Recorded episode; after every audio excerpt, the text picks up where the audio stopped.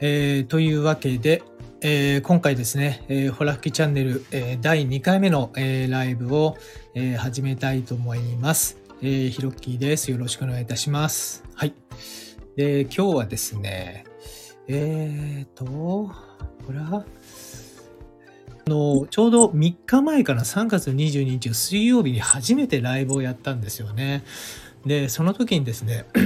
確かテーマはスタイフを1ヶ月ぐらいやってみて思ったことっていうテーマだったんですけれども、ただまあ僕の中で大反省がありまして、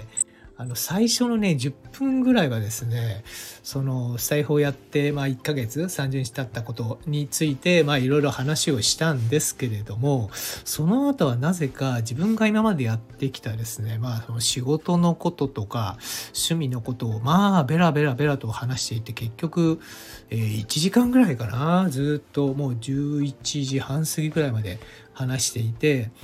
でまあ多分ね、緊張してたんでしょうね。まあとにかくなんかいろいろ喋んなきゃいけないんじゃないかっていうですね、こう恐怖感になんかこう押されながら、とりあえずいろいろ話していたんですけども、結果としてアーカイブのタイトルをまじまじと見たら、あれこれスタイフやって30日経った時の感想を言うはずなのに、僕は何を言ってるんだろうということで、まあ、ちょっとね、自己嫌悪になったんですけれども、まあでも、最初のライブをやった後に、やる前とやった後の感覚が全然違っていたっていうのは実は僕の中であのすごい発見でやる前っていうのは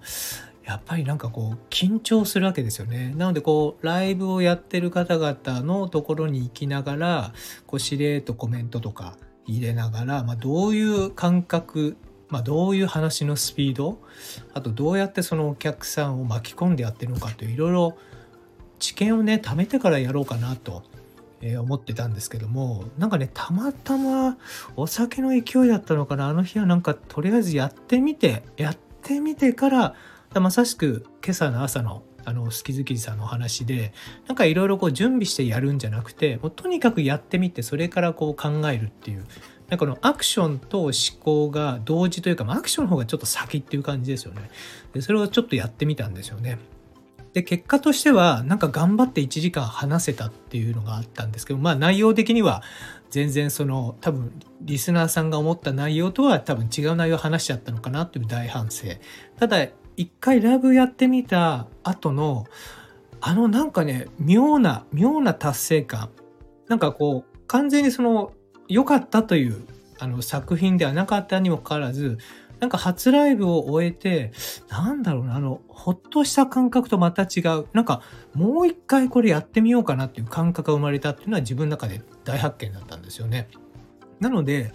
なんかね、間を置かずにこれやった方がいいなっていうのは、その初ライブ、3月22日水曜日やった時に、なんか漠然とぼーっとしたところがあって、で、それで今日の朝ですよね。今日の朝、ちょうど僕は新幹線で出張途中だったんですけどもスキズキンさんがライブでスタイフのねこう2018年くらいからの歴史かななんか言っていてあそういうことあったんだって言ってでこれは勉強になるなって本当に思ったんで、まあ、レターでねお礼をしてでそしたらなんかあのその後ねすぐ放送も聞いていただいて、まあ、レターの方でコラボ配信もどうですかって話が来たんでおおと思ってで、ただいきなりね、コラボ配信っていうのも、まあその時はメッセージだけのやり取りなんでね、まずはその声のトーンであるとか、まあどういう考え方をしてるのかっていうのをちょっと一回、あの、好き好きにさんに聞いていただいて、で、それで OK であれば、まあコラボした方がいいかなということで打診をさせていただいたんですけども、今日はいきなり最初のスタート時点で、ちょっとあんまりよく分かってなくて、招待ボタンというのを押してしまってですね、あの、いきなり冒頭いろいろ喋っていただいたということで、いきなり巻き込んでしまったということで、そこはちょっと反省でございますと。はい。で、えっ、ー、と、今日はですね、ちゃんとテーマを遵守しながら話していきますよ。はい。で、なるほど。はい。はい、あありがとうございます。ありがとうございます。はい。で、え、ー、と、師匠を持つということということで、まあ、あの、結構ね、皆さん、まあ、いろいろ、あの、まあ、先生、人によっては先生とか、まあ、師匠とかですね、呼び方いろいろあると思うんですけども、まあ、あの、いろんなその、この人かっこいいなとかでもいいんですよね。まあ、もしくは、この人すごいスキル持ってるなとか、あと本当は年齢がもう30、40も上で、もう達観しちゃってる人とか、まあ、いろんなタイプの人いると思うんですけども、なんかこう生きていく上で模範となるような、こう先生となるような人っていうのは、まあいるんじゃないかなと。思ってですねで今日はあの僕なりのその師匠とのまあ関係性であるとか、まあ、どういう形でそのまあおこがましいですよねその師匠と師匠を選んでいるかとかですね、まあ、そういったことについていろいろとまあ話していきたいなと思っておりますと。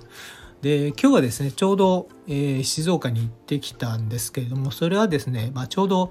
僕が今えーと、師匠僕の中での師匠というのは7人いるんですけども、まあ、そのうちの、えー、1名の、えー、方の、えー、その師匠の、えーとまあ、お墓参りということで行ってきたんですよね。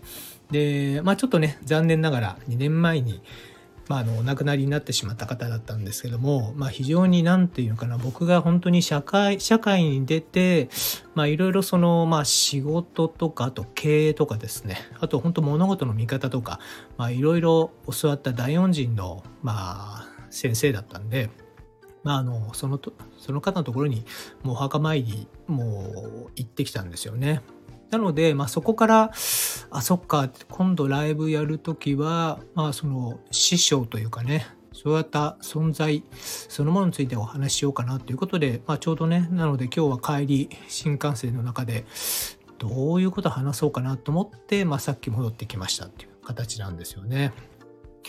で、ちょうど、まあ、あの、師匠とか先生とかって、こう、自分の方から言うと、例えば、いや、そういうの恥ずかしいから言わないでくれっていう方も当然いらっしゃってですね。で、一方で、俺のことを先生と呼べっていう人もいるんですよね。ちなみに今日お墓参りに行った方は、俺のことを先生と呼びなさいという方でした。うん。なので、えー、あったら必ず先生っていう言い方をしてたんですけどもね。で、こう、これは、まあ僕なりの、その何ですかね、その師匠に対して、まあ、どうやってその関係性作るかっていうところの一つなんですけれども、なんかこの人のスキルすごいなとか、この人の脳みそをそれ、もうそのままこう、まあ、ブレインコピーみたいな形で、ちょっとこう欲しいなっていう時にはですね、あえて自分の中で先生とか師匠という呼び方をしてます。で、もちろんそれを、まあ、あの、声に出してね、実際に言うっていうよりは、割と心の中で、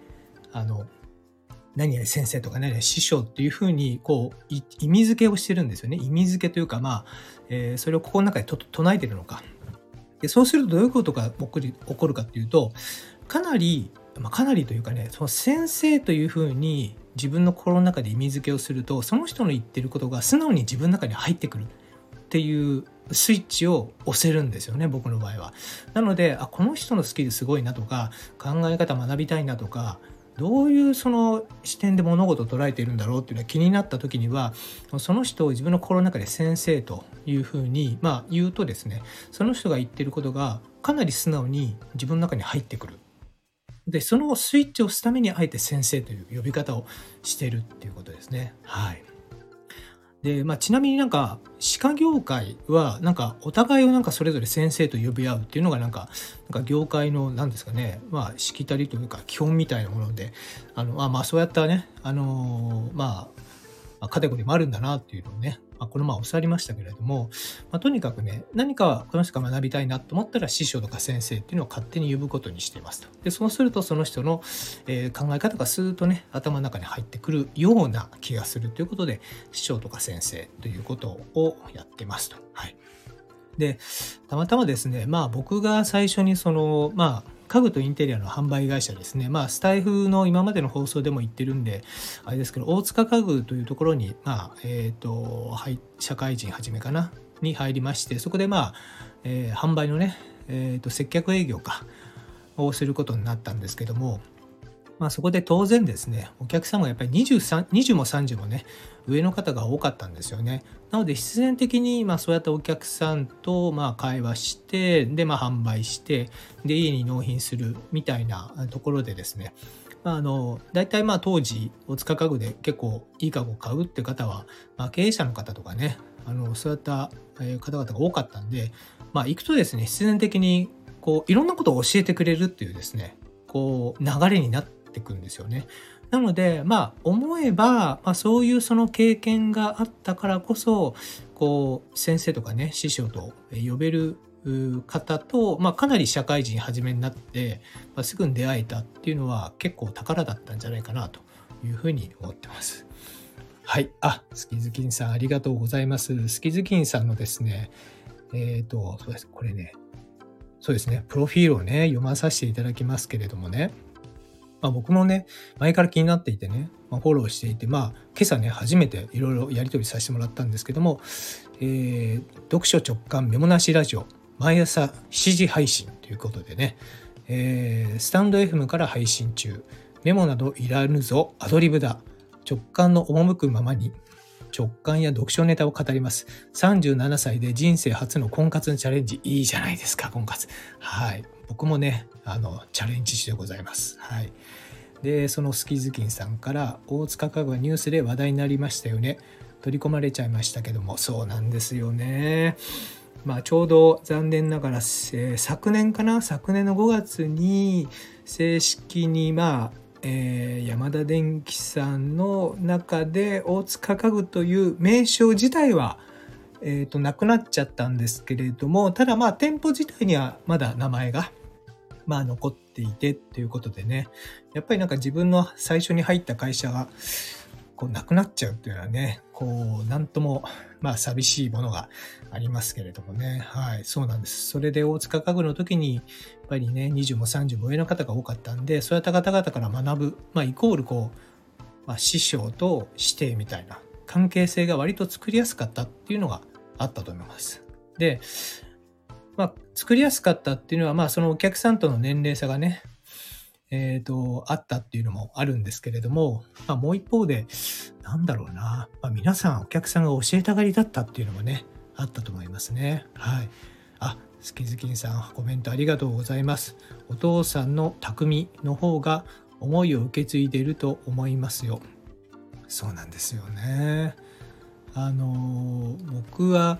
ちょうど久美子さん久美子社長も直属の上司だったしあのお父さんのね方もなんかねベッドとかベッドとか売るたびにねめちゃめちゃ褒めてもらったっていうねいい思い出しかないんでね。だからまあでもやっぱりあの家具家具インテリア業界でねお世話になった方々もやっぱ多いっていうのはね聞いておりますからね。そうなんですよね。スキズキさんのコメントの、そうなんですよ。従業員の方はどっちに使う悩んだと思いますね。だから、まあ、多分どっちに行くかってみんなそれぞれあったと思うんですけどね。多分どっちも魅力的に映ったんじゃないかなと思いますよね。やっぱりその組織の中にいる時のこう見方と組織出た時の見方って全然違いますからね。うん、まあいずれにせよなんか みんな幸せになってればいいなと思いますけれどもね。うん、でねその師弟のね関係の話をね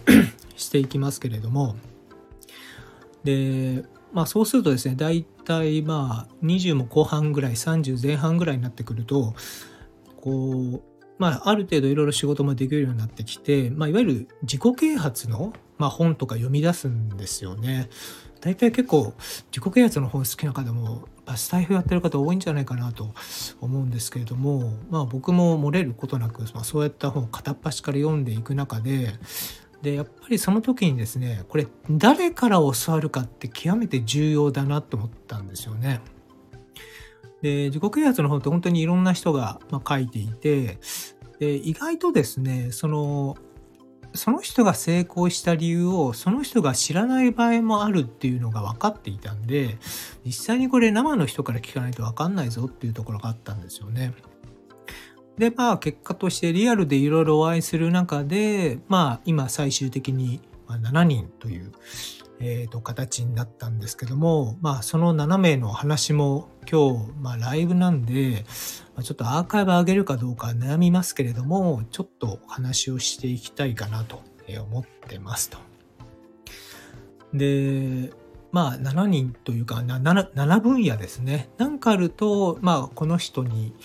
まあその相談するとか、いない場合は、まあその人だったらどう考えるのかなっていうことで、まあいろいろ、こう、他人称視点っていうのをやるんですけれども、まあ最初にざっと7人の師匠がどういうジャンルがいるかというとですね、えー、まずは断りの詩という人ですね。あと言葉の詩。3番目が家族の死。これ家族ってあの、華麗なる一族の家族ですね。家族の死。であと経営の詩ですね。あと服装の詩。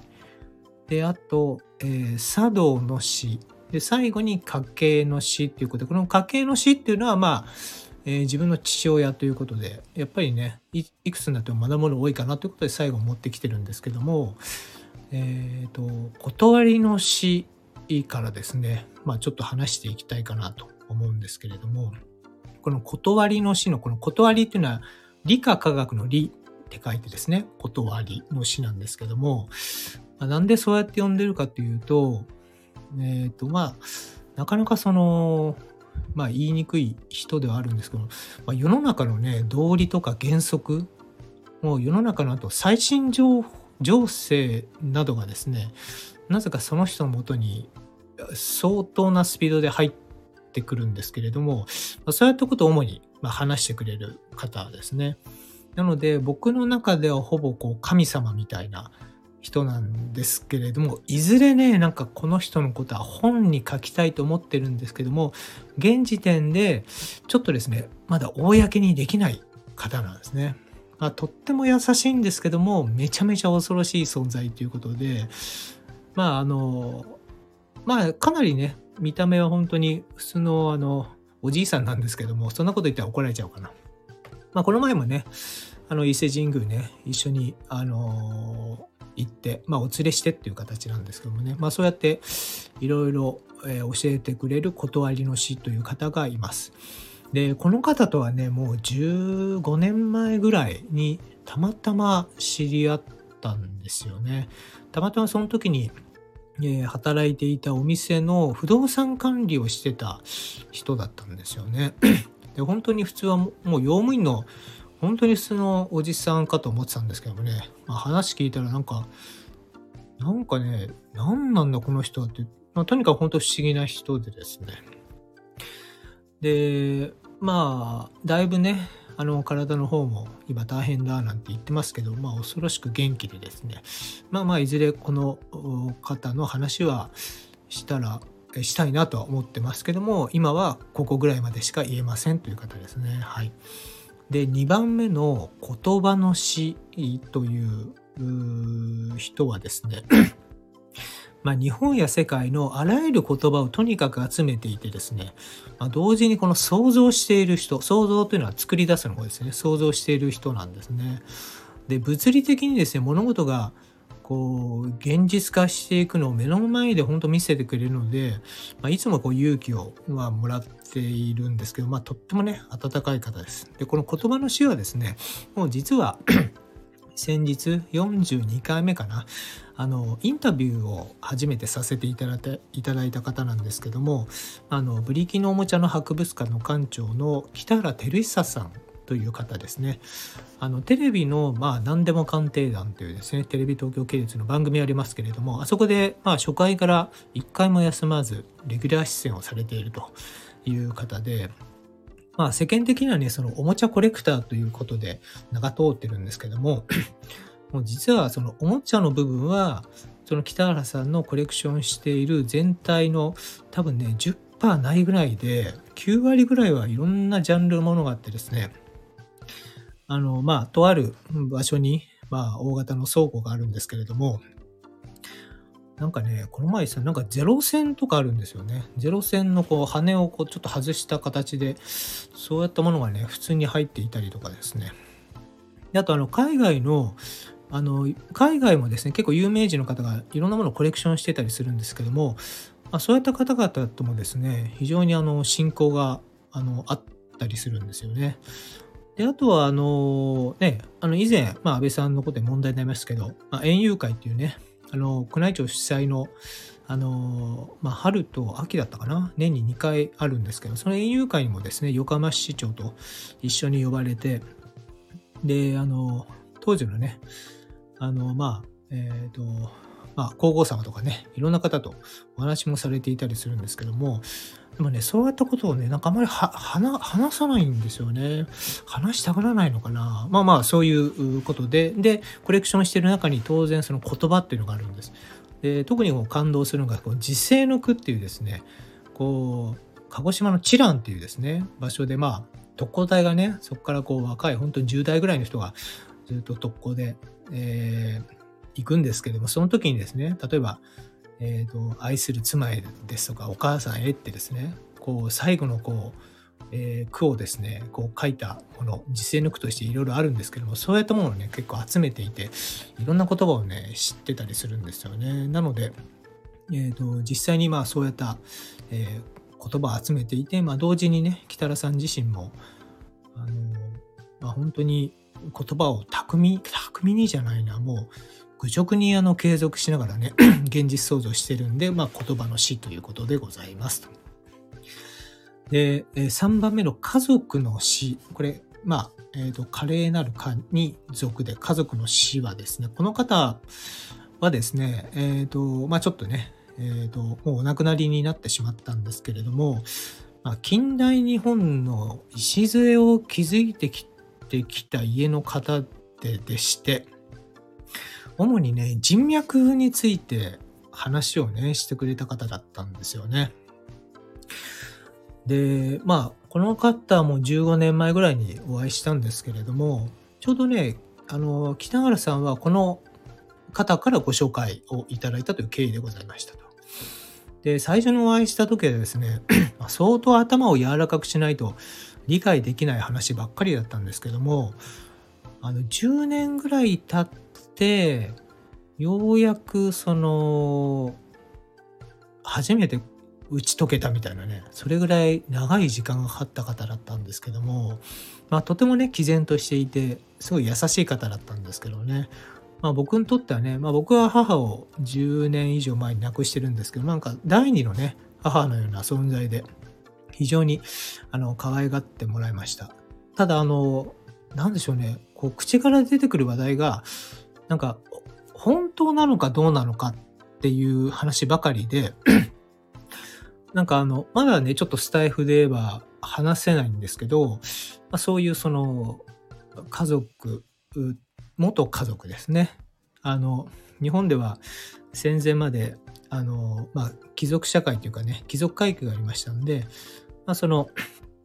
えっ、ー、と、貴族の中の、えー、一つということで、まあ、話ね、ちょっとそれますけども、あの、日本の貴族っていうのは、あの、あの、公爵、公爵、伯爵、子爵、男爵っていうね、公公、白紙、団って覚えるんですけど、最初の公っていうのは公の公ですね。で、公爵ですね。で、2番目の公が、えー、読みはね、公なんですけど、あの、天候の公って書くのかな？早漏の公かな？で、それで公爵。で、伯爵、子爵、男爵か。はい。というね、まあそういう、えっ、ー、と、まあ貴族階級社会があったんですけど、まあ戦後ね、まあ、GHQ によって、まあ、なくされたのかな。うん。まあ、でもね、裏戸籍があるなんて話も聞きますけど、まあ、どこまで本当かわかんないですけど、まあ、そうやった えっと、家族の流れ流れというかね、実際にそうだった、えー、家系の方といろいろご親交があって、主に人脈について話をしてくれたということで、このね、人脈のね、作り方とか、どうやったらうまく、いろんな人とね、あの、いい関係を作っていけるかっていう話はね、また別個、スタイフで話したいと思います。これは、あの、いろいろ僕の方でも あの、実証実験というかですね、結構芸能界の上の方でも同じようなことやってましたし、あと、まあ、宮家もね、あの、そういうルールで普通にやってますよってことだったんで、なんか黄金のルールかなと思って、あの、僕もそれをこの時は30中盤ぐらいでしたけれども、人脈を作る時にはそのルールに従って今でもやっていて、まあおかげさまで変な人がもう全くいないという 世界に突入できたんで、これは本当にありがたい話だったなと思います。えー、次4番目の経営の死という方なんですが、これがですね、今朝静岡に、えー、出張しに行って、まあお墓参りしてきたという方ですね、経営の死ですね。まあ、ちょうどえ、ー、と、数年前にね、お亡くなりになってしまったんですけれども、まあの、会社経営にね、必要な物事をね、ありがたいことに全部教えてくれたんですよね。で、僕の師匠の中では一番古い方で、25年ぐらいの、あの、関係性だったんですよね。で、ちょうどあの、忘れもしない、最初に僕は大塚家具に行った時にですね、新入社員で、当時ね、同期が75名ぐらいいて、で、僕はもう売上成績がもうダントツビリだったんですよね。みんながね、ダイニングテーブルとかソファとかバンバン売ってる時に自分だけ枕1個とかね。で、どうしようと思って、性格的に営業向いてると思ってたんだけども、これ、難しいな営業と思って、でも入社して半年目ぐらいでそんな状態だったんで、どうしようと思ってもうやめようかなと思ってた時にたまたまね、この経営の 師匠と、え会いまして、で、その人の言う通りやってったらですね、なんか今でも、本当だったのかどうか怪しいですけどもね、なんか6ヶ月でね、全国一位になっちゃったんですよね。で、それからなんか物を売るっていうのはこんな、こんなに簡単なのかっていうね、ぐらい、ものすごいいいアドバイスをいただきまして、まあ、その後ね、僕は、あの、経営も、えー、やることになったんですけれども、そういった時にもいろいろアドバイスいただいて、本当に、えー、ためになる、言葉でしていただきました。はい。で、ちょうど以前にスタイフでもお伝えしてるんですけども、まあ、ちょうど2013年からですね、まあ、大体約8年9年ぐらい経営者向けの英語学習事業っていうのをやってたんですけども、えー、それもですね、この経営の先生から、まあ、たくさんアドバイスをいただいて、まあ、できたもので、まあ、本当に感謝してますよね。まあ、なので、まあ、今日はね、えー、地元に行って、まあ、ご親族の方にね、なんかあの、ちょうどこう、いろいろ生前にね、お話を聞いていた美味しいうなぎ屋さんがあるっていうことでね、ご親族の方に、まあ、そこ連れて行ってもらってね、なんかまあ、ビールも飲んでね、なんかいろいろ話をしてきたんですけども。なのでちょっとね、感慨深いですよね。なので、今日、今日の日は僕にとってやっぱりこう、師匠を敬う日なんじゃないかなっていうことでね、まあこういうライブのね、タイトルにしてお話をしてますけれども。はい。で、えっ、ー、と、全部で7人いるうちの今4番目まで話して5番目ですね。5, 番目のね、服装の詩っていうのはですね、これ服装、これはね、まあ、日本でオートクチュールを手掛けている数少ない方なんですよね。大阪の方にいらっしゃるんですけども。で、オートクチュールってなんだってね、最初聞いた時わかんなくて、で、まあ、フランス語なのかな？で、オートクチュールとプレタポルテっていうのがあって、プレタポルテっていうのは既製服だっていうのをその時に知って、あ、なるほどと。で、オートクチュールっていうのは、いわゆるまあ、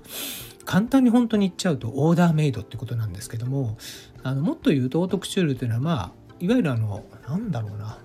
部分部分をいろいろ作っていくっていう意味合いらしいんですけどもね。まあ、ただその先生はまあ、女性のね、あのドレスはもちろんのこと、帽子であるとか、えー、あと、カバンも作りますし、あとはね、なんか自分であの、下着も作るなんてこと言ってましたよね。まあ、とにかくいろんなもの作れちゃうっていうね。であと、もともとその、稼働家であったっていうですね、あの、まあ、なんだろう、キャリアも重ねていて、内閣総理大臣賞とかバンバン取ってた人らしいんですけども、なので花を生けるとかね、えー、そうやったあのことももうできちゃうっていうね、方ですね。で、いわゆるプロトコールと呼ばれるですね、まあ、服装のこのルールですよね。えー、そういったものを教えてくれます。で、僕にとってすごい良かったのは、まあ、経営者向けの英語授業をやっていると、生徒さんが実際に欧米に行くってなった時に、服装って結構重要なんですよね。で、その時に、えー、どこの国に行くのかっていうのを事前に調べてですね。で、その国の本当に上の人と、その、例えば受講生の社長さんが会うときに、服装の見立てなんていうのもいろいろ、えっ、ー、と、やってましたよね。チーフの入れ方とかね。こういう風に入れると、それはもう独身という意味ですとか、あとカフスの、カフスもね、昼と夜で色が違うんですよね。はい。で、真珠は、えっ、ー、と、白？信あ信者白ですよね。信者白それが昼だったと思うんだけどな。なんかそういうね、あと蝶ネクタイの結び方とかね、まあとにかくいろんなことを教えてくれました。で、あとはまあ服装以外にもクラシック音楽とか舞台などについても教えて、えー、いただいてましてですね。で、まあ、あの、本当にたまにですけどもね、その服装のその先生に仕立てていただいたシャツとかね、スーツをまとうとですね、まあ、不思議となんか運がね、上がるのを感じるんですよね。なので、大事な商談の時には、その服装の先生が作ってくれたシャツなんかをまとっていったりしてますということですね。はい。で、6番目はですね、まあ、これはまあ分かりやすいから茶道の先生ですね。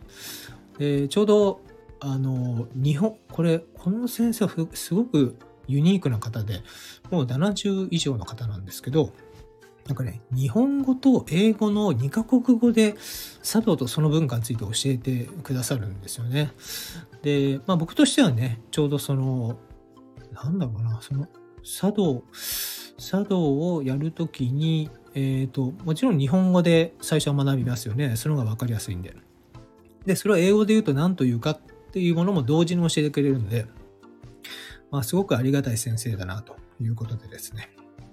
で、いつもね、次々とね、課題を提案してくるんですよね。こういうのあんたできるんじゃないの？こういうのあんたできるんじゃないの？みたいなね。で、それをね、乗り越えるのをね、黙ってね、見守ってくれるんですよね。まあ、そういう、その、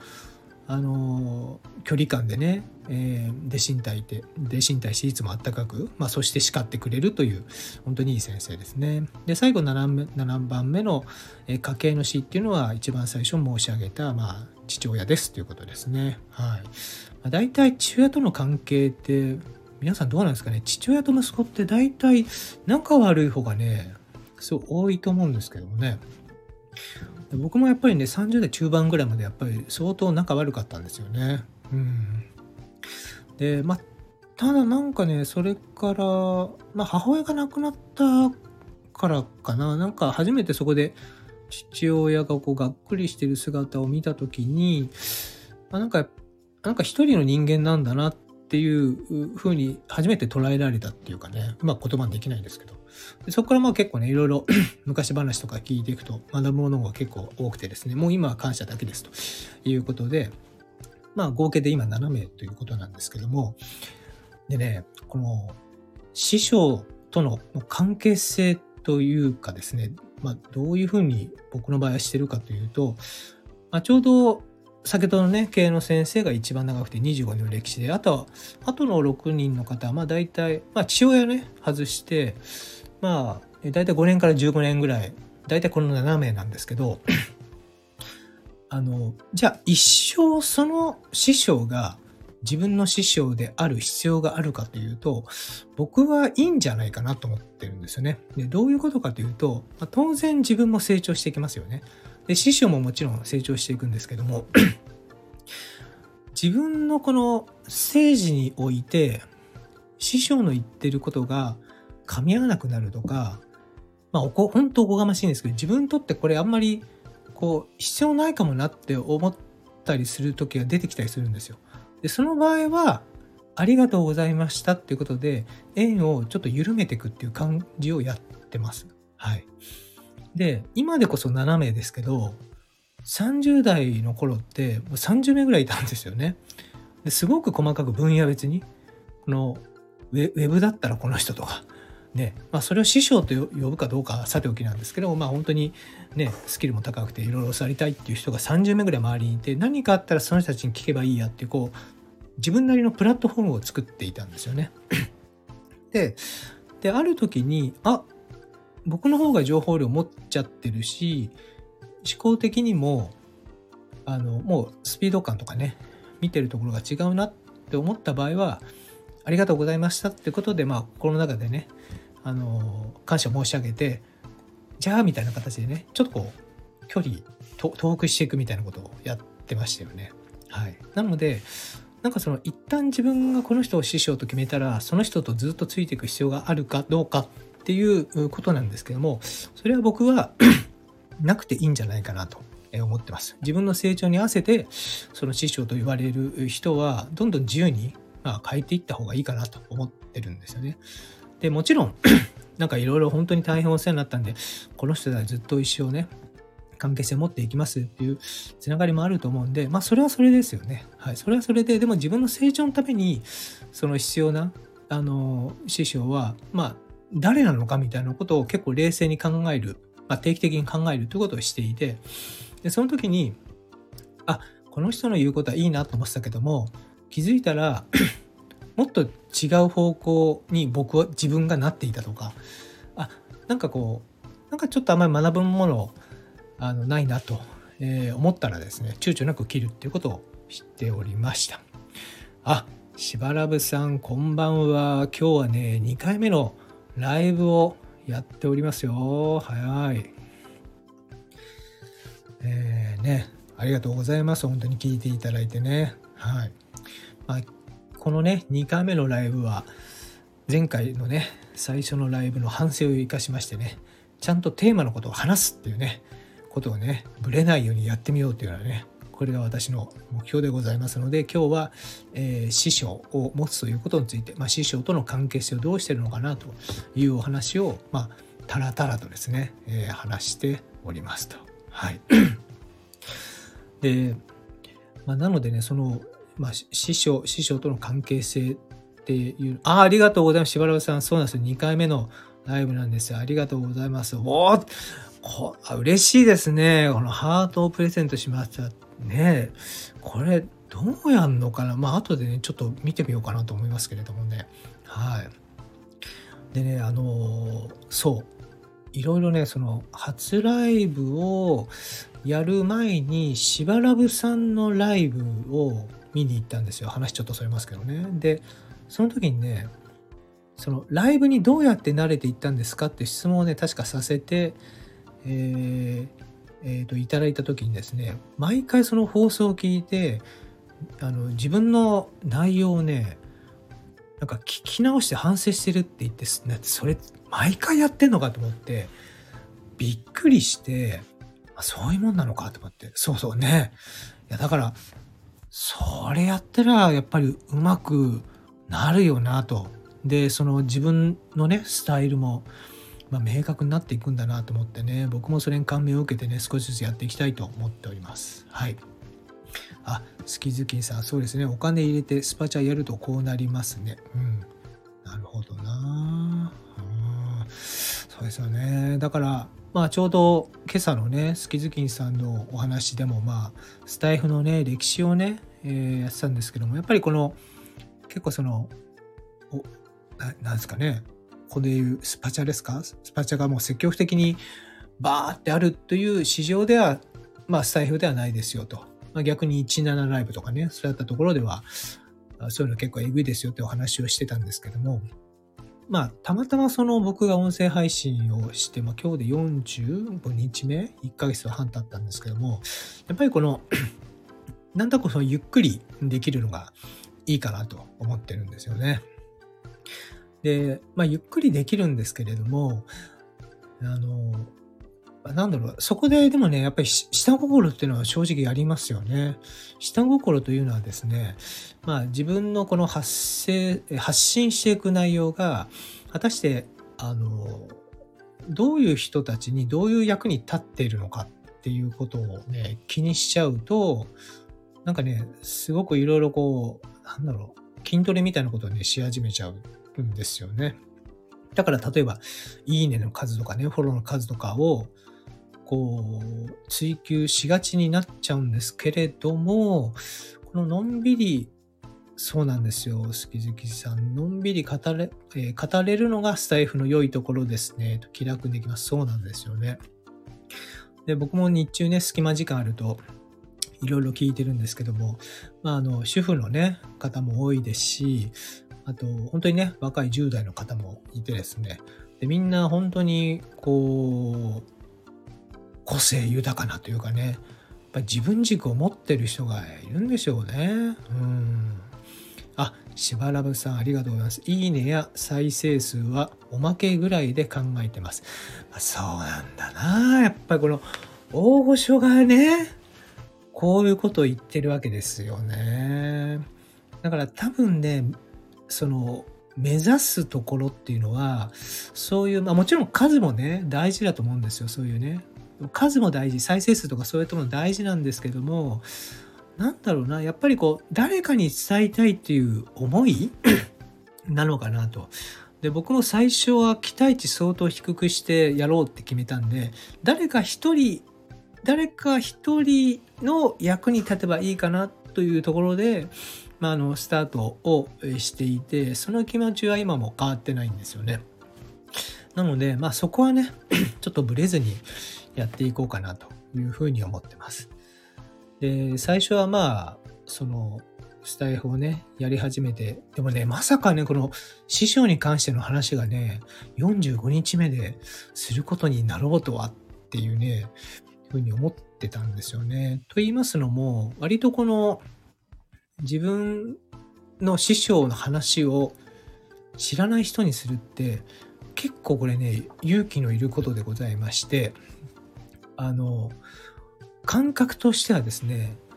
自分が読んできた本棚を見られちゃう感覚って分かりますかね？こうあなので例えばこう友人とか部屋に来た時に本棚見られるのって結構すごい恥ずかしいというかなんかその人の頭の中がこう丸見えじゃないですか。で、大体考え方も分かっちゃうんで。で、まあ一方でね、バーっと本棚をね、後ろにずらっと並べてるっていうね、まああの、社長室なんかもあったりするんで、それはそれで別の意図がありますけども。なのでね、そうやった部分で、自分のその師匠についてね、今日いろいろ 喋っちゃいましたけれども、これ結構お客、自分の今までのお客さんにも話したことないんじゃないかな。いやー、怖大丈夫かなまあでももう話しちゃったかしょうがないですよね。うんえー、スキズキンさんはい、えー、アウトプットの純度と速度を高めるのとまた新しい気づきに出会いますよ。そうなんでしょうね。そうなんでしょうね。だからね今回のねこの放送がね終わって多分ね聞き直すと思うんですよ。聞き直しますよ。はい。でいろいろねまた気づきがあると思うとねまたね早々に3回目のライブやっちゃうんじゃないかな。まあ、やってもいいかな。うん。で、同時にね、まあ自分のその話し癖というかね、聞きやすさ、どうやったら、あの、リスナーさん聞きやすいかなというところも目指していきたいと思います。えー、というわけで、えー、今日の放送、第2回のライブですね、えー、皆さんお越しいただきましてありがとうございました。えー、今日はですね、えーと、10名の、え方に、え聞いていただいております。ありがとうございます。えー、スキズキンさん、ありがとうございます。今朝からね、いろんなやり取りさせていただいております。で、あと、しばらぶさんね、いつも聞いていただきまして、えー、ありがとうございます。はい。ではですね、えー、今日はこの辺でおしまいにしたいと思います。最後まで聞いていただきまして、ありがとうございました。それでは、失礼します。